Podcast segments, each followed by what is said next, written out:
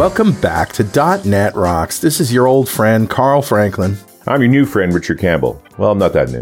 I think you're older than me, aren't you? By a week or two? Yeah, about a couple of weeks, right? July versus August, but otherwise. How's it going up there in Vancouverish, Canada? Eh, we got a little dust in the snow last night, which is pretty rare. Like there's been lots of rain, so the mountains are full of snow, which is where snow should stay.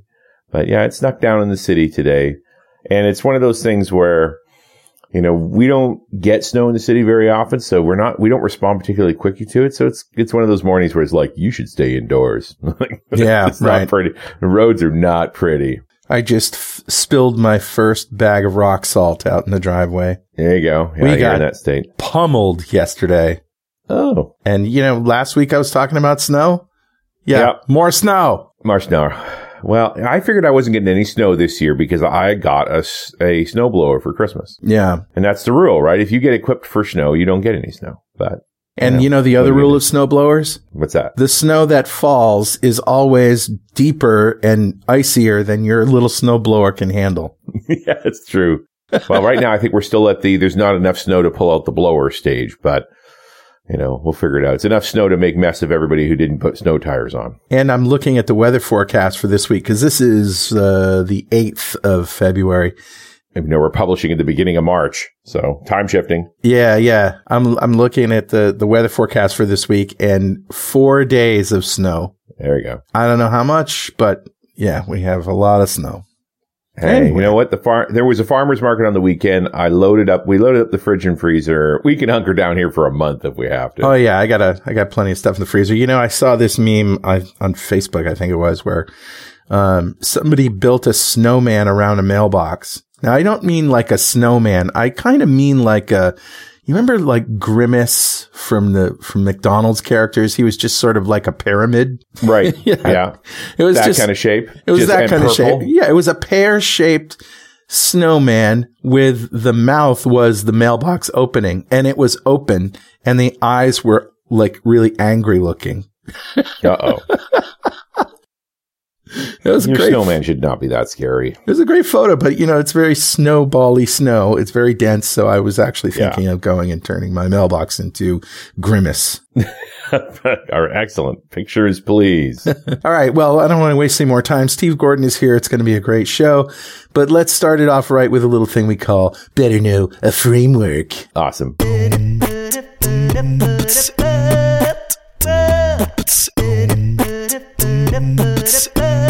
Right, man. What do you got? You know, Microsoft Azure Cognitive Services continues to blow my mind. It, it just keeps evolving too, right? Like it's it's so much stuff. We could almost just do a series on what's going on in there. Right. I mean, when, when they first came out with Azure AI and stuff, the only person who know how to use it was Seth Juarez Yes. because he had done that kind of stuff before. And we were all like, huh? I don't know anything about modeling and whatever. And then they started building these APIs that use their models and their built in things and make it drop dead simple for you to do stuff uh, in AI. And the anomaly detector is a really good example of that. Oh, The anomaly detector API enables you to monitor and detect abnormalities in your time series data without having to know machine learning. oh, The algorithms adapt by automatically identifying and applying the best fitting models to your data, regardless of industry, scenario, or data volume.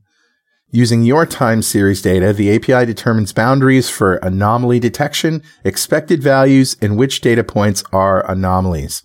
I can think of so many things to use this for. How about not clip detection in audio, but you know, like pops? Sometimes you're yeah. Those little all those spikes show up on the waveform. Yeah, and that's right. And and you could just run your wave file data through this and it would find those things theoretically. I haven't tried it. And Yeah. take them out or at But you least identify them for you. It, you, know, you you you see this in like sending an intern looking through log files, like just like you're naive to the data, but you look at the consistent patterns and find the inconsistencies. Right, right. The um I I remember specifically when brother Jay and I were recording the Lifeboat to Nowhere album and I think it was even the first one that we would sit and listen and listen and listen and listen and Jay goes, "Whoop. Did you hear that?" And I'd be like, "No, what?" He goes, "There's a little click." There's a little click in the bass track. I heard it. And I'd, be, I go back and I go back. I'm like, I don't hear, wait a minute. Yeah, there is a, Mm-hmm. here it is right here. We just isolate it down and isolate it down and zoom in and zoom in and zoom in on the waveform. And there'd be this little thing. Right. Unbelievable. And I didn't even hear it at first. I mean, I heard some that Jay didn't Well, either. Brother Jay is a cognitive service after all. He is a cognitive service. yeah. All right. Well, that's what I got. That's cool, man. Nice find. Learn it, love the anomaly detector API. Who's talking to us today, Richard? Yeah, I figured we'd be all around this subject material, like the cognitive services and the search stuff and so forth. And I found uh, a great comment from show 1380. Now, that's one we did with Anthony Brown talking about uh, building an Azure search engine. And that's what, that was with F sharp, like a completely other approach Right. to doing tolerant parsing and, and indexing and so forth. And Elasticsearch, which I know we're going to get into today, is another approach to all of that. And, and that's what Mark Rousey uh, is talking about. So Mark Rousey wrote this comment, admittedly, four years ago, because 1380 is from uh, it's November of 2016. Right. Uh, and he says, this show is a great intro into what goes into building a search engine. I'd love to hear a more in-depth look in what goes into building domain-specific search engines, possibly based on the popular Elasticsearch and Solr engines. And topics could include on how to effectively parse lots of rich documents, make search relevant, provide a great user experience that makes users want to use your search engine. There's just so much to explore in this field. It's difficult to figure out what the best practices are. And what's cool is like that was a great question in 2016. Yeah. In 2020, the answers to it are totally different again. And it's because of things like the anomaly detector and all the cognitive search tools we're getting now that Right. we, we've been building a layer of abstraction that I think in a lot of respects is making search more and more trivial. We, people are expecting great things from it. Like I think Gmail caused that, but they, but we do just expect search to work. And I think we're headed towards getting better tooling to do that. Well, we'll have, we'll have that conversation. Yep. Yep. So, Mark, thank you so much for your comment. A copy of Music to Code By is on its way to you. And if you'd like a copy of Music to Code By, write a comment on the website at dot .netrocks.com or on Facebook. We publish every show there. And if you comment there and I read it on the show, we'll send you a copy of Music to And definitely follow us on Twitter. I'm at Carl Franklin. He's at Rich Campbell. Send us a tweet. And don't worry, we'll take out the anomalies. yeah. Did you hear that click? You heard that click. I, I heard it. Oh, wait, rewind that, reverse it. Uh, Magnify. yeah. Let's bring back our, our old friend, Steve Gordon. He is a Pluralsight author and Microsoft MVP and a .NET software engineer. He works for Elastic, maintaining their .NET client libraries. Steve enjoys sharing his knowledge with the community through his blog, on his YouTube channel, and by presenting talks at user groups and conferences from his living room around the world. Uh, you can find Steve online at his blog, stevegordon.co.uk and on Twitter at Steve J. Gordon. And I just want to clarify that when I said in his living room, I added that because we are still in the age of COVID. For those anthropologists listening hundreds of years from now, that's why I said that. Yeah, that, that bio did not age well. Uh, it's gonna. Well, and lockdown was pretty serious in the UK too. How are things in your part of the world there, Steve? Yeah, it still is really. Um, yeah, we're still locked down. Um, sort of suffering the effects, I think, of a bit, bit too late on the uh, the side of the government to react here. But uh, I think we're coming through it. Our numbers are, are slightly improved, so fingers crossed we'll see see the other side of it. On on the positive side, Yeah. the vaccine program's going quick, so that's that's something. Yeah, I don't know that we're ever going to contain this with lockdowns. Ultimately, it's just going to get needles in enough arms that it- you don't need to contain it anymore. Yeah. I, uh, uh, now we know you as a .NET guy. What got you into Elastic? Uh, so I first started with Elastic um, in my previous role. So when I was working for Madgex, uh, for the last three to four years, we were working on a new product uh, at the time, which was a, an analytics engine, um, analytics and metrics system for our customers to use. And we based that at the time on Mhm. top of Elasticsearch because although Mm. you hear the words Elasticsearch, you immediately think, oh, okay, search, full text search, maybe. But Elasticsearch is also really, really good for kind of metric ingestion, aggregation, and, and the kind of workloads that we wanted to throw at it. So that's kind of where I first got into it. And now I've been sort of, you know, interacting a little bit here and there with the, the, the team at Elastic sort of over those last four years before uh, joining them in November. Well, the question, what is Elasticsearch is, is valid because I've heard people talk about it as a database. Like you use it as a database. You don't even need like uh, persistence. Just let search figured out. Is that still a thing or was it ever a thing? Yeah, to a degree. I mean, um, Elasticsearch is, is really just a, a document database uh, at its heart. So it's, um, it's highly optimized towards the full text search scenarios. It's built on top of uh, Apache Lucene. Uh, so that provides the kind of the low level full text search part of it. And then what Elasticsearch right. layers on top of that is, is kind of all the, the server features that take full text search and make it highly available, uh, make it suitable to scale, manages all of the coordination, provides a, a query sort of domain specific language over the top of all your data so you can get back at it. Um, and it's it's kind of that whole piece over the top of it, really. And I heard of Elasticsearch through the lens of uh, Amazon AWS. That's where I first heard about it. But it, it isn't. Is it or is it not an Amazon thing? Uh, it's it's not. It's uh, it's its own thing. Uh, created originally. Uh, I think it was. Uh, trying to remember the date now. Uh, I've done that on on some recent training, but uh, it's created quite a few years ago, and it's kind of evolved over time. Yeah. It, it coming from an open source background, it has been forked, and Amazon have a, a variant of it as well that they run. Um, but our, our stuff is kind of uh, kind of the original piece, if you will. Oh, okay. So yeah, because Lucene's been around a long time, right? But it's kind of a very Java centric, low level library, and it was in like 2010 or 2011 that we saw Elasticsearch built on top of it. To me, it seemed like one of the original examples of here's sort of the commercialization of open source. Like, cause Lucene's all open, completely open source. Like, do what you want. There's this, the Solr, uh, search engine. Like, there's a, there's sort of that Apache approach to stuff. And then Elasticsearch seemed more the kinder like it was sitting on top of that with this is easier to use and so forth. Oh, you want a retail version? We got a retail version. Like that mix of, yeah, you, you have a free and you can have, and you can do pay as well. Yeah, exactly. I think I think Lucene itself is is extremely powerful, but it it doesn't kind of gear itself to well, what do I do if I want to have a a distributed system across multiple nodes that are coordinating together to handle search um, at scale. Um, and so that's what Elasticsearch brings you. Yeah, and and you think about that error that era of the, the, 20 aughts was really, that's the huge burst in Hadoop and like all of this uh, dispersing compute load across multiple machines, sort of map, uh, map reduce approach of spread it out, compute a bunch of it, roll it up but make that easy because that stuff was hard. Yeah, definitely. And and the way it makes it really easy is it puts a, a REST API basically in front of everything. So your interaction with Elasticsearch right. is just through API calls to REST endpoints. Um, oh. And there's a couple of tools also like Elasticsearch.net and Nest, I guess, are the two official .NET clients. Exactly. Yeah, that's that's the the area of it that I'm sort of now focused on, and we have these yeah two clients that work together. So the Elasticsearch.net uh, NuGet package is kind of our our low level library.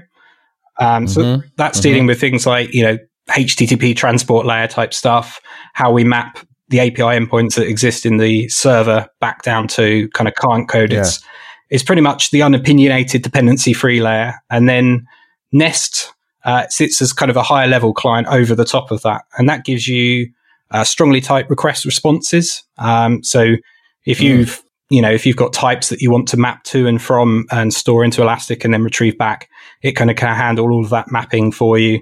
Uh, we've got a couple of kind of different APIs that you might use to do that that I'm sure we can talk about. But that's kind of wow. That's the level that most people will probably want to bring in. So bring in the Nest uh, client uh, for Elasticsearch, and, and then you can kind of get going very easily from there.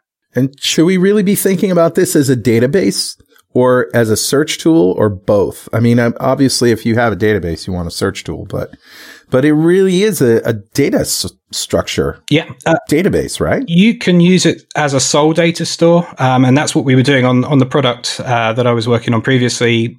It was the sole data store for all of the metrics. And we were storing about 18 million metrics a day into the system. Um, Holy crap. It, it, wasn't insignificant. We had, I think, 32, 35 nodes running uh, to, to kind of handle the load.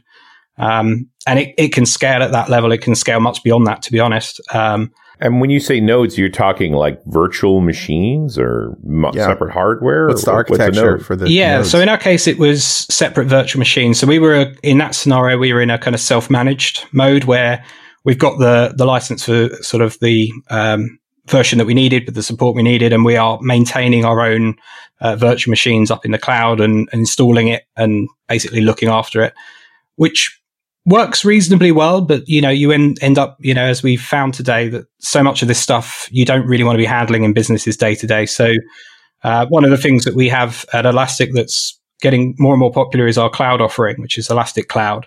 And that basically takes all of the management plane out of your hands. And you just say, I need to store, you know, this many gigabytes of, of data.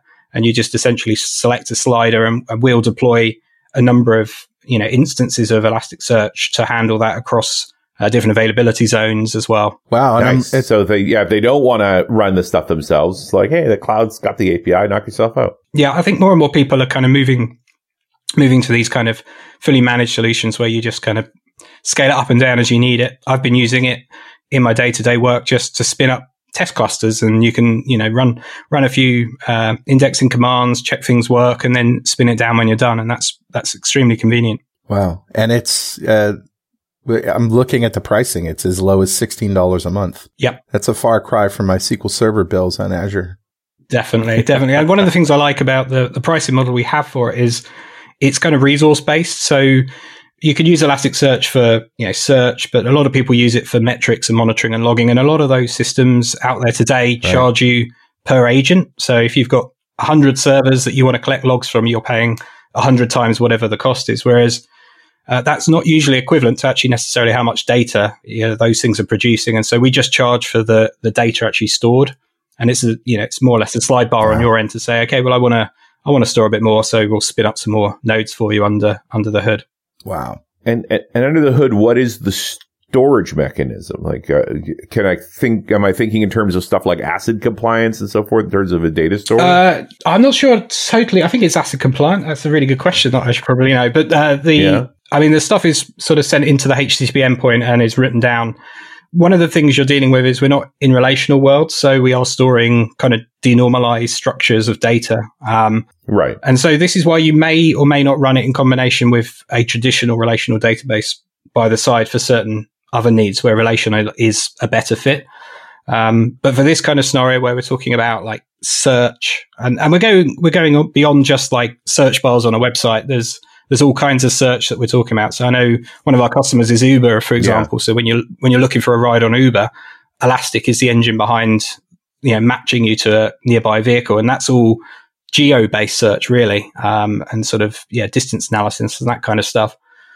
Um, and so wow. you've got all these kind of use cases where you might want to do that on one system. You might want the relational store for some of the you know more transactional type data that you have in your system.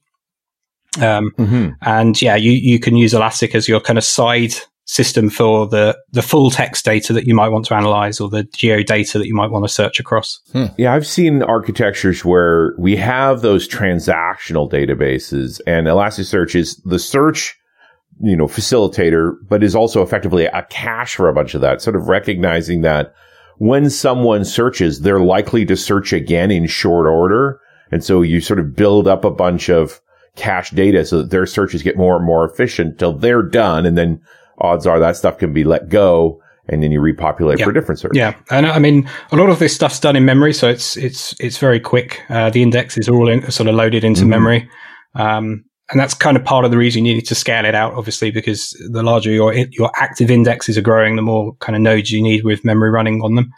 Um, and you can handle right. that by doing what we call sharding out as well. So at a, a, conceptual level, you've got a cluster that's made up of one or more nodes. Within those nodes, you're going to have uh, indexes, indices, um, which are, are, kind of your unit of storage that you want to, to use. So you probably have, you know, a logging index um, and that kind of thing. And then those are split out into what we call shards. And those are the things that we can kind of place across those different nodes to give you both kind of in indexing time and search time optimizations, as well as um, kind of resiliency as well. Wow, it's amazing stuff. I mean, I had, yeah. like I said, I had heard of it, but I never really, uh, never really looked into it. What else can you tell us? What are some of the other uh, feature? Because I'm, because I'm looking at the feature list and it's huge. A lot of these things I don't even understand. So maybe we could dive into some of them. Yeah, there's there's all sorts of cool stuff that you can do with it. Um, so one of the kind of key things that I was using it for in our old job, as I say, was kind of metrics data that you want to uh, you want to not only search across, but then you want to kind of aggregate on various different um, dimensions and, and bring it together. And that's that's where it's extremely powerful. Uh, which is why it's also really popular for use with uh, kind of distributed logging um, and APM collection of data, uh, which is probably you know one of one of the big use cases for many people today. Um, and on that front, we have a you know for .NET devs out there, we have an APM agent that you can plug into your .NET applications, and you can start firing you know tracing and metric data straight into Elasticsearch uh, as it stands today and then use one of the wow. other tools from the the wider Elastic stack called Kibana, which is kind of our, our window into your data. So it's the UI visualization layer, and you can use that to build, you know, reporting dashboards, real time monitoring, and you could also, you know, set up alerts and things in there against certain monitors that you want to uh, trigger, you know, trigger activity based on that kind of stuff. Um, and and that's an extremely powerful way to kind of take what is what could be you know millions or even billions of documents and kind of consolidate them down into uh, something that you can actually work with and understand. Yeah, it almost sounds like a stream engine in that sense, right? That I can have an expression that as it's, you know, processing data can pick up on in that stream of that event and then, and then yeah, exactly. And, and one of the things that we've kind of got on our, our list at the moment is we want to really improve that ingest story as well. Um, so at mm-hmm. the moment, uh, we have you know you have mechanisms through the existing APIs to kind of do uh, bulk uh, indexing of data. But one of the things we want to make that really easy from .NET applications with kind of a, an ingest processor that you basically pump data into uh, what might be uh, channels, which we I think talked about in the performance show I did with you previously. So we've got this kind of concept of a channel, which is really just a kind of concurrent queue of data. You can write that data into into that right. channel and kind of forget about it and leave our ingest library to kind of read from the channel, deal with kind of forming that into a sensible size request, shipping it up to the server, that kind of thing.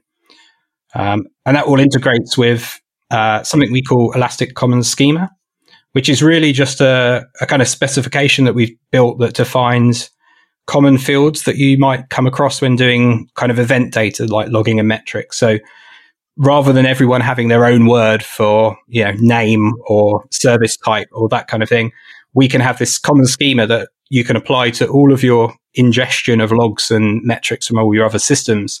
That means that you can really easily then search across those systems for kind of uh, anything that kind of relates to one another. Um, yeah, the the great glossary battles of data warehousing come to mind, and I get shivers. Right, uh, where I'm trying to give that overall view of an of an organization and everybody's got a different definition for customer much less what you said steve which is name. Yeah. Man the fights i've had over the word name. Yeah. What's yeah, a what's name? a name? That's right. That has to go into the names table.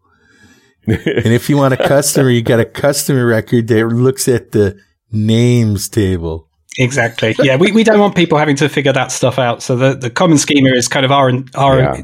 way of trying to say, well, here's a bunch of things we see people needing to log often.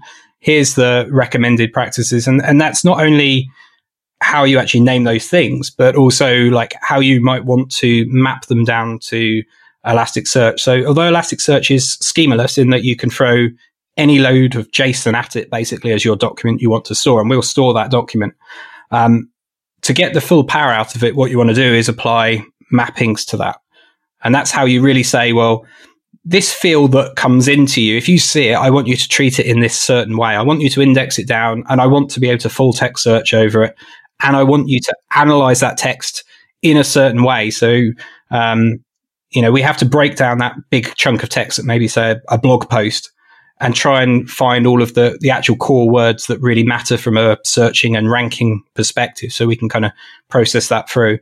Um, and so those mappings are kind of how you control that. And by default, we will infer a bunch of yeah. stuff, but that you can provide much better guidance to us based on either using the common schema or your own kind of mapping information. You talked about ingesting data, and that's usually the first thing that you do when you have existing data you want to move into Elastic. Um, what is Kibana and how is that used? So Kibana is that UI layer basically. So you'll connect a Kibana instance over to your Elasticsearch cluster. Um, and from that point, you can start really refining down what you're looking at. So you, you can do raw queries against the data if you want to kind of explore your data sets. Um, but more often, what you're going to be doing is is starting to build up your dashboard. So if you've got, as we did, uh, data coming in from sort of lots and lots of different servers in terms of log data, you know, we could look for high occurrences of uh, exception logging or error logging coming up in our systems, and perhaps set up uh, kind of monitoring against that, so that people can kind of be a bit more proactive in responding to it, as opposed to the the typical thing is you go to the logs when you've had a problem and someone screamed at you what you want to be able to do is right. kind of see that stuff as it's happening, fix it, and then before the person even rings you up, you say, "Okay, now that's solved. Uh, you know, we understand there was a blip over here, and we correlated that down to these logs over there, um, and got the problem fixed." And and that's where the the visualization really gives you some power. Is it only logs that people are using this stuff for? It looks like you know when you're ingesting, um, you're you're you're you basically can pick logs or metrics or security data you know, what about other data? Yeah, th- those are extremely like common cases for kind of bulk ingestion. But you you could be storing anything you want into there. So you know, if you th- imagine you know an Amazon that might want to store their order information so that they could easily query over what's happening in there and understand you know which products are most popular at a given time of day. Um, you could you could pump yeah. those orders in as documents into sort of a set of indexes um, and start to explore that data as well. And maybe you want to you know, run a sale and then see in real time, you know, are people responding to our our sale that we sent out to them? Um, so yeah, I think log- logging comes to mind for most people because it's something they have to deal with. Right, sure. And full text search really yep. suits it. Um, but you can get really kind of quite yeah. creative with the stuff that you build on top of this. As I say, um, I guess other use cases that were really cool. were um, NASA used it to analyze the Mars rover data, for example. Um, yeah, and yeah. You, you, imagine the huge kind of data sets that you're pulling in from from those kind of systems um, that you can then start to explore and, and kind of interpret. Can you uh, use the Nest client or the low level Elasticsearch.net uh, client tools to do ingestion? Absolutely. Yeah. So what we have today, you probably most likely use the Nest client kind of day to day. Um, and that is right. basically a full, full set of like strongly typed libraries that uh, respond to all of the APIs that are available uh, kind of on the REST endpoints. And we give you right. kind of two syntaxes that you might want to work with. So we have what we call the object initializer syntax, where you're basically newing up a request, a strongly typed request, and setting all the properties, and then you fire it off. Um, the more popular one is to use our fluent syntax, which a lot of people kind of like, I think, because it is simpler oh, yeah. and it also kind of mirrors a little more closely what you see in the in the JSON uh, domain specific language that we have at the querying end. So you can you can build up right. your um, either the data that you want to post in through that or through more specifically through searching. Uh, you can build up all of your kind of conditions and queries and, and different matches that you want to do on the data inside that Nest client. Nice. And folks, I'm going to interrupt for one moment for this very important message. Have you ever wondered if you could be offering a faster, less buggy application experience for your customers? With Raygun Application Performance Monitoring, you've got all the information you need right at your fingertips to find and fix errors and performance problems across your tech stack down to the line of code. Raygun makes it easy to monitor the impact of your performance improvements, quickly identify and resolve issues, and see how your code performs in the hands of your customers, saving you time, money, and sanity. Visit raygun.com and join thousands of customer centric software teams who use Raygun every day to deliver flawless experiences for their customers. That's raygun.com to get started on your free 14 day trial. And we're back. It's .NET Rocks. I'm Richard Campbell. That's Carl Franklin. Hey, man. And there's our friend Steve Gordon back for a second show. Moved over to Elastic, which, you know, what a cool place to work. And we're just kind of digging into all the goodness you know, thinking back to Elastic really was uh, the other open source stuff that wasn't all that .NET friendly go back five or six years ago. That's mm-hmm. one of the things that MS Open Tech focused on was trying to get a, a good library for, you know, keep yeah, up with dot .NET being able to access it. It's nice to see that Elastic Excel supports its own set of .NET libraries. How long has that been going on? Uh, that has been going on for a number of years. Um, I think it's you know um, something we're trying to raise awareness of out there if people are kind of using .NET day to day. Yeah. Um, and we've got a. I'm I'm part of what's called the clients team, and we have now um, I think there's eight different languages really, or eight or nine different languages that we're supporting clients for now, um, with a view to kind of trying to make those well distinct for their own languages and frameworks. Also reasonably comfortable if you start transitioning between them as well, so that things aren't too different if you move over to uh, the Java client, for example. Mm. You know, and we've sort of casually spoke at the beginning about setting up nodes, running it yourself, and pushing it to the cloud, and so forth. But if just a few years ago, th- that wouldn't be a, an easy thing to pull off from a VM perspective, because I can't imagine you run the Elastic services in Windows. It sounds like a job for Linux containers. Yeah, they they typically run on Linux. I mean, you can spin this stuff up on Windows, but um, yeah, yeah. When we were running a, but why would you? Exactly. Yeah. why why pay the license when uh, when you really don't need it? Yeah, and also just the the size and shape. Like this is a very specific type of VM that's really kind of doing one thing. Actually, I think it would almost make more sense for containers across the board, but. Uh, yeah, this is not what Windows servers were meant for. No, no, you you want as little overhead um, from the OS as well. Really, you just want all of the memory on that box to be sort yeah. of available for Elasticsearch to to run its querying over the top of. I mean, you talk about Docker. One a really good example of you can spin this up in Docker. We have um, Docker images, um, and and I use that mm-hmm. typically for sort of development time prototyping. So you kind of got two options. You could go to the cloud if you want and spin up a temporary cluster on the cloud, um, or if you just want to do some sort of really right. quick testing, then I always have a kind of a Docker Compose file sitting nearby that I can spin up both a, a single node of Elasticsearch plus the Kibana UI on top of it. Um, and that's so simple to do now with, with the Docker technology. You spin it up, uh, use it for a short while and then close it all down when you're done. Uh, it's a really nice way to kind of get developing with this with, with no overhead. It's completely free to, to kind of run Elasticsearch with the kind of basic license on there um, and all of the kind of core features. Yeah, perfect for dev work. And then architecturally or fundamentally, you're still the same when you go to production. It's just you've got different implements on the back end. That's it. It's, it's really just a matter of scale at that stage and, and kind of how much resilience you want to build in um, across your, your mm. cluster. Yeah, exciting. Wow. Mind blown. Now, there is a free tier to Elasticsearch, right? Like I can just go get started with this. I don't have to pay a thing. Why do I want to pay at all?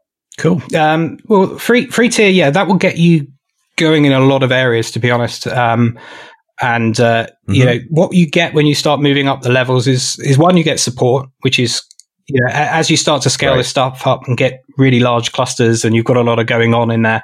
Um, it, you know, support can be obviously quite crucial uh, to many businesses just to make sure that they've got some kind of continuity of service for what they're offering. Did you did you get there at Madgex where it's like, okay, I've been hacking away at this now. I need to talk to somebody who's scaled this before. Exactly. Yeah, we we had support um, fairly early on actually in terms of our journey with them. Um, and we, you know, found it quite useful just because you get you run into these points where you're kind of architecting something, you've kind of made it work, and you're like, yeah, I'm not totally happy. You know, I've had to scale this way more than I thought I would. Mm-hmm. And you can kind of go and chat to their um, support engineers who are fantastic, um, you know, really knowledgeable people, and they'll they'll give you some hints and tips about what you can change, maybe what you can kind of do to kind of get things going. Especially as well if you have like we occasionally had a we had a system where we were able to kill nodes quite easily at one point in our application, um, purely mm. because we we were just throwing too much query load at it in one go.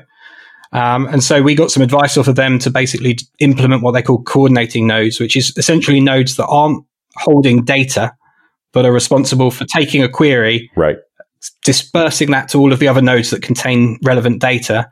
They they go off and collect it, spin it back to the coordinating node, and that then assembles the final result set. And that then takes some pressure off your data nodes, and, and and that kind of information, you know, you you can get there by reading the docs, but just having someone on hand to kind of ask a question that was really important. Yeah, and so that right sets you on the right path because you can put a lot of energy into an architecture and then it's not working. You can't decide, have I taken this the wrong way or am I just making implementation mistake? Exactly. And some of these things really only kind of surface like in production at super scale. Um, so it's really yeah. nice to, to kind of velocity. test this stuff out and get some feedback. On top of pure support, the other stuff that you get by kind of moving up to the, the kind of paid levels is we have what we call XPack, which is our kind of set of extensions that provide some additional monitoring, reporting, uh, machine learning, and, and many other capabilities that some people won't need out of the box. Hence, we don't, you know, chuck it into the free version and um, expect people are going to be using it in every application. But for those that really need to do something a little bit more advanced, you know, the machine learning side of it, which I've got to get my head around at some stage, uh, looks super cool. Mm-hmm. Um, and you know, that's that's in there at those kind of um, paid packages where you can kind of get some of these additional features if they apply to your business and what you're building as well. Right. Now, was XPack originally a closed source product that became open source? Like where, where did, where did this come from? Yeah. So that originally, um, some years back, I think was kind of, it was hidden away. It was kind of in a repo that no one else could look at. Um, and, it, and mm-hmm. Elastic are, you know, very keen on kind of being, uh, kind of open and free where they can. And so the source code of that was opened up so that people could kind of see how it worked, contribute to it, um, if they wanted to and, and put in feature requests, which is the, kind of the most important aspect, I think, is when this stuff is open, as we've seen with .NET, you get everyone from the community can kind of say, well, hold on, I'd like to do this. And, it's a really good kind of uh, feature pipeline uh, coming into your product when that stuff's open uh, to people to kind of see how it works and, and see what they'd need. Um, so that is now open. Uh, you can kind of go and look at it, um, and you can trial that for I think 30 days as well. If you've got a new uh, cluster that you spun up, you can you can turn that on for free and see if it gives you anything uh, that you want to use. Yeah, and it's just an interesting. Like I think it's kind of an artifact of learning to make a business around open source too. Yeah, I think that's it. You know, that, that at one time it's like I have an open source product and I, and I also have a closed source product and you can decide when you want to move between them, that kind of thing. And now bit by bit, we're kind of figuring out that, hey, you know, closed source, closed source is never a good idea. There's other ways to make money. Yeah. I think, the, I think the industry as a whole, probably in the last few years, I would say from my, my experience is, is starting to come around to this, you know, how do open source libraries make themselves sustainable going forward? And I think Elastic is an example of a company that's done that really well um, and found a quite nice balance mm-hmm. between, you know, here's the code, here's what's free, and then here's the kind of the bolt on stuff that allows us to kind of grow and scale and, and continue investing in the in the product. I think. Yeah. Sustain as a business and as well as uh, giving services that, that people want to pay for. Exactly. Yeah without without you know, without the crippleware effect, right? Where it's like, oh yeah, you made it work for free, but you're only going to get so far. Then you yeah. got to call us. Yeah, that's that's just extremely infuriating for people, isn't it? Where you've got something that, yeah, works for uh, twenty uh, percent of the time, and then you know you try and scale it out, and it's it's no longer going to work for you. Yeah, and it's like, I'm sorry, we're gatekeeping on that, right? And that's just that's your your relationship with a company shouldn't be, damn it, you got me. Yeah. hey, uh, is there any kind of uh, monitoring and alerting mechanism built into Elasticsearch. Say, I want to know when, you know, certain things happen or certain records uh, have particular values, uh, and just alert myself, you know, alert my code. Uh, there's certainly maybe a webhook. Yeah, there's certainly stuff that you can set up in the Kibana side of things. Um, I would, I would probably have to defer answering on that until I've kind of played around with it a bit more and to see how it would hook in. Um, okay, but it's it's definitely something you can set up in Kibana, and it'd be nice if we could yeah provide a mechanism to you know have a hook that then comes back in. I know there's there's stuff that's being worked on around that. Um, we have a bunch of, or we have a couple of things in the stack that kind of support just enabling this um, really easily. So we have um, Logstash, which is something that you can install and run to basically ship any kind of log file uh, into Elasticsearch, which is quite convenient. So mm. that handles things like, okay, how would I like to, you know, if you've got a random CSV file that's produced by some service, how do I interpret that data, decide which pieces I want to take in, how do I transform those, maybe do uh, IP to, to geolocation lookups, that kind of stuff. And then alongside that, we also have Beats, which is our kind of data shipper um, offering as well. So you can install that on servers and a number of applications to collect data about them as they're running and, and push that in. Um, and then that's all the kind of stuff okay. that you can then hook up in Kibana to get your your dashboards and your monitoring over the top of. You're getting to that place where it's like there's enough different pieces here that people sort of sit back and go, ah, what do I need? Yeah, it, right. It's always I think that's always the challenge is is too much choice, I guess. But um, I think the nice thing yeah. about this stack is you can kind of you can start with you know I think our starting place was Elasticsearch, which was in the the company I previously worked for. We were initially just using for uh, searching across kind of data on the website. So our our, our product mm-hmm. was a, a job board platform, software as a service. And so a key thing people want to do against that is search for jobs by, you know, title or um, by different price categories of what salary they're going to get. Um, that was kind of where our journey right. started. And then very quickly we realized, oh, hold on, we can, we could easily search all of our logs using this. So we started pumping logs in um, with Logstash. And then we started going, okay, well, now we got the logs in, we can search over them, but wouldn't it be nice if we could have dashboards? Oh, okay, we got Kibana that we can sit alongside this and start building it up. So I think that you, you can kind of take the slow onboarding ramp if you want to. Um, or you can kind of just start drinking from the fire hose of, of tech if you if you've got those requirements as well.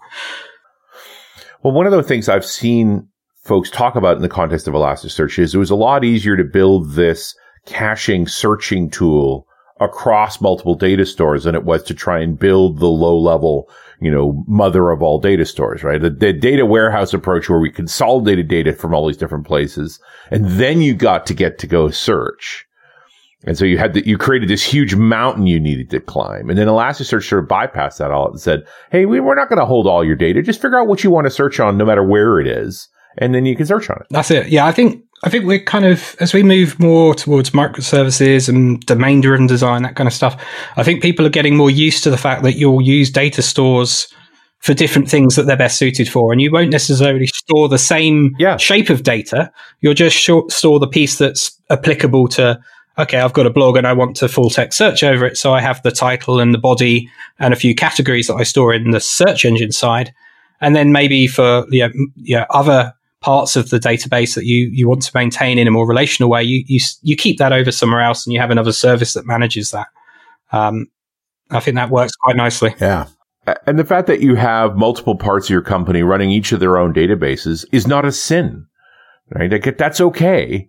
They all made their thing their way for their reason. The fact that we can aggregate it independently of them and not, you know, force them down some particular path, your life is easier. We've got enough compute. Maybe that's the change. We have lots of storage and we have lots of compute.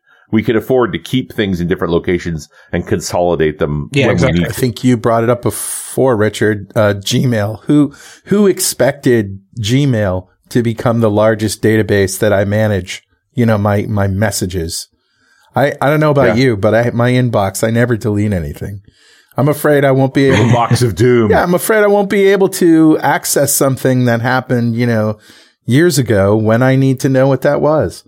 Yeah, that is people's reflex, without a doubt. We're we're we're definitely at that point. I think in the industry where there's there's so much information everywhere. You've got it in Slack, you've got it in email, you've got it in wikis, um, and those can be real challenges. And while I w- I don't work on that side of it directly, we have uh, Elastic. We have a product called Enterprise Search that's kind of geared towards exactly that problem, where you you pointed hmm. at all your data sources, all of these things like Salesforce and whatever else that you're using, and it can it can start ingesting that information um, and then give you kind of a, a, centralized search point in your company over all of that data that you maintain, and that's quite a, a powerful way of dealing with that kind of data explosion problem that I think we're all having now. Of there's stuff everywhere, you know, there's there's yeah. good information across all of the things I use daily.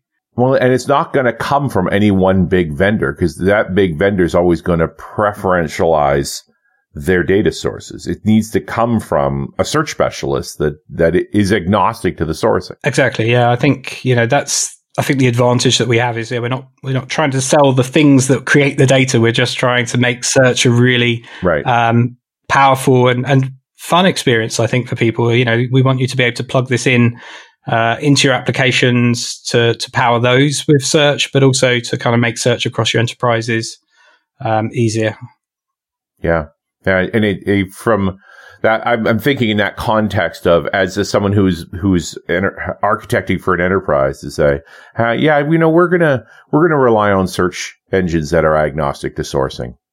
Like because just because I'm not saying that anybody's doing anything wrong. It's like that way they're sort of kind of equal equal yeah. opportunity. Then we should be able to take data from anywhere and index mm. it, and we don't need to do it in advance, right? All of that old uh, data ingestion, you know, uh, transformation tooling comes from a time when we had limited amount of storage and we were trying to make consolidated sources so we could search them quickly. I just don't think we have that problem anymore. You you you just scale out your search. Yeah. That's the whole reason I think we've kind of started to realize that relational databases aren't the one and only solution you need. Just because it you no. know reduces your you know your normalized data structures, reduced you know size on disk, um, which still has its places, but a lot of the time when you've you've got you're dealing with documents at a more realistic level in your code already, and so now you can just index those straight in um, you know, with Elasticsearch on that, you just, you know, pa- pass it the uh, the object that represents whatever you want to index, and, and we'll pass it in for you. Mm-hmm. Yeah, and and wherever that source may be, right? It isn't again. You don't have to ram the square peg of your data into a round hole. Just look at it as a square peg. Like you've got some documents, you've got some blogs. Those that's fine. Index yeah. it all. Uh, do you find like where are the hard parts in Elasticsearch? Like what is a struggle for indexing certain kinds of data? They're harder things to analyze than others? I think the two areas I see people struggle with the most to wrap their heads around is is getting a getting their head around the the DSL for how you query is a bit of a challenge because yeah, you, right. you've got so many options about how you actually are going to query this data. Um, you know, particularly as you start to get into full text search, you need to start thinking about you know, what kind of language analysis might be happening on there, which kind of stop words you don't care about. Um, what kind of normalization of that data do you want? Do you want it case sensitive? Do you not? Um, and then you you start to build up these quite complex queries that say, well, see if it's in here, but rank that higher because it's a title. If not, see if it's in the body, but give it a slightly lower ranking. Um, and then you know, you know, if you think of your typical website search, you'll you'll have a keyword search, and then most you know shops now will have all of those kind of dials on the left that you can say, oh, okay, I want it in red, and I want it to be you know no more than two hundred dollars. Um, all of that kind of information needs to kind of get filtered into the search that you're performing. Um, mm-hmm. And so mapping that into the DSL can be a challenge at first until you kind of grasp kind of what that looks like. Um, I see people struggle with that. And then I, I also see people struggle once they've learned that to, to translate that into the .NET sort of fluent syntax that we have. And as I say, we've tried to keep it pretty close so that you're not, you know, if you sprint a bit, it looks fairly similar, but you're obviously not in JSON anymore. You're in kind of .NET typed code. Um, and that's right. one of the totally. we're not in JSON anymore. I don't think we're in JSON anymore. Sorry. But it, it, does sound like over time you're going to build up a body of knowledge about your data that Elasticsearch depends on and gets better at querying around. Yeah, I think that's the thing. I think over time you you understand the data that you have, and I think the key thing is really most of the time you want to store the data now. Just chuck it into something, um, store that data, yeah. and then start to understand. You know how can that be used to power the business, and whether that's uh, typical search or machine learning that you can then do over the top of it as you start to ingest this stuff over time. Mm-hmm. And that's all stuff that you can kind of figure out a bit later on. Um, Elasticsearch, as I say, has this concept of how you map the data to determine what fields on that data look like. But you can always at a later time put right. in a new mapping against a new index and then re-index that content that you've already collected into a more suitable form for a new search experience or new aggregation experience that you want to provide. Um, yeah, a new filter you didn't have before, right? Like I think about later, you talk about your initial constructs where you're searching across maybe multiple data stores. And so you've got to figure out the relationship of the customer the name, those sort of classic glossary terms. And I like your, your description of like, then, then you've got filter criteria, only the red ones, like that kind of thing. But then you add in something subtle like sentiment analysis. You know, should an interesting tool, right? And once you have sentiment analysis, but the fact that it would just appear as a filter, yeah. that just that would just be a new filter that would uh, would operate within the system, and and you know that's kind of fun for the folks that are trying to find opportunities in the in the company's data. And it's like one day a new filter appeared, and it was amazing. What what happens if you want to use Elasticsearch? Maybe people are doing this, maybe they're not, but starting with, you know, I've got some relational data in a in a SQL server And so the first thing I need to do is turn that into just blobs documents. And you can do that with the right queries and all that stuff. Uh, are people doing that, ingesting data that starts off relational and turning that into, you know, taking the first step of making it doc- document centric, right? And then the second step of ingesting it and expecting to have the same sort of fidelity of search and retrieval that they're used to, uh, being very specific about what they want in a SQL search, for example. I I don't know of specifics, but I'm I'm sure it's going on. I mean, I know in our again in my previous role we had a historical system where all of that uh, searching for like jobs was done in SQL at the time, uh, MS SQL, and then we realized, well, actually, that's we, you know, we're having to beef up these SQL servers to handle this, and we're still not really getting the results that really matter.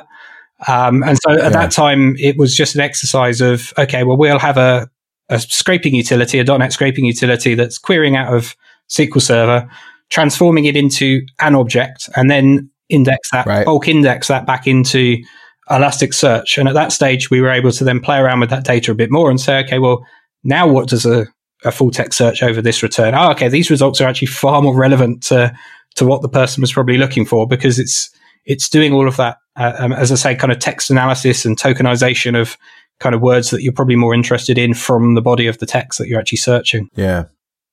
Yeah. It is a challenge. And, you know, is, is it appropriate? I guess is what the question is. Is there, are there people that are doing that just because the cost savings or the, uh, you know, the, the, the, they want the cloud infrastructure that they might not have. Maybe you've got an on-prem thing. I mean, do you, do you deal with customers that have those problems? I'm sure our um, consulting side of the business do. Um, yeah, I think it's a very common thing yeah. that people are trying to decide if what they've got today is the right thing, um, and if it isn't the right, right thing, what is mm-hmm. the right thing that they should be moving to. Um, and and that might be Elastic. Um, it might be you know other document databases that are geared towards other things. It might be more column based, like Cassandra, that kind of stuff. But um, I think that key thing is is kind of doing that initial analysis of not necessarily what the data is, but what are your actual requirements from that data? What do you need to get out of it? Right. Um, and then you want to form it and structure it and store it wherever is applicable it's a constant challenge. It's the world we live in. Yep. Yeah, and I, and, I, and you know, sort of that reality of you know, you've got some people with SQL skills here, so they keep trying to ram the text search and, and document exploration through SQL's context, and you get some results, but never quite where you want to go. Like, are you, are you doing this the hard way? And it's not like a sign pops out of the machine. It's like you are on the wrong path you, you, you, know, you got something working, you're trying to get more working. I've got to imagine it's quite a breath of fresh air when you get your head around Elasticsearch and some of that hard stuff just becomes trivial. Yeah, I think it was for us. I think that was, that was one of the kind of epiphanies is once we understood how to get it in and how to query it, actually the results coming out from day one were better than what we, we hadn't had to tune it in any way. We just used the auto analysis and the auto configuration of most things and it was just giving us better results. And after that, you can start saying, okay, well, maybe this this particular field, if matched on there, it, it should be boosted up. It should be ranked higher in the search results. Um, and that could be as simple as you know someone's paid for a premium listing on a job board. Should those results then bubble up higher because they're marked premium? Um, that th- those kind of flags can easily be enabled as well in terms of results. Which is something you could do with SQL, but there's a lot of code to writing that boost algorithm. Yeah why write it if it already exists in its other tool? I think I remember sort of having a chat to the DBA at the time, and I, I, you know, I think these kind of databases do scare DBAs a bit because it's like, oh, taking stuff out of your SQL database. Um, but they, they were very yeah. good at kind of going, okay, well, give me the query and I'll run in the query analyzer and I'll figure out how to make it faster. And you can do that, but do you want to be doing that, or would you rather just store it in something that knows how full text search works, uh, kind of, mm. and is designed for that job and can just do it out of the box? um, a kind of a click of a button. That does seem like that's the entry drug. Is we need to do full text search, and here's a here's a set of tools. Right. And then you, then the other stuff emerges with, with value. And then before you know it, everything's migrated to Elastic Cloud. that's, that's the way. That's the way forward. yeah, that's the way. That's right. Uh, Steve, what's next for you? What's on your radar? Um, so I've got uh, a little bit more around. We're pre- preparing for the 7.11 release of Elasticsearch, which should be in the next day or two as we record. So bit of prep for that. Um, and then from my side of things, I've I've started live streaming, which is a kind of crazy, scary experience of coding in front of people. Uh, so I'm having a go right. at doing some live streaming around, you know, what, what we're building out in the client, prototyping, uh, performance optimizations, that kind of stuff. Uh, so that, that'll be on my, my Twitch channel. I'm, I'm just Steve J. Gordon over there. And then that will sort of syndicate over to my YouTube channel, which is Code with Steve up on YouTube. Um, and I want to put some more content out, I think, about kind of elasticsearch.net, how you get started, that kind of thing. Very good. Well, uh, keep us informed. If anything uh, happens that's that our listeners want to know about, let us know. We'll have you back on. Will do. Will do. All right. Thanks again, Steve, and thank you for listening. And we'll see you next time on .NET Rocks.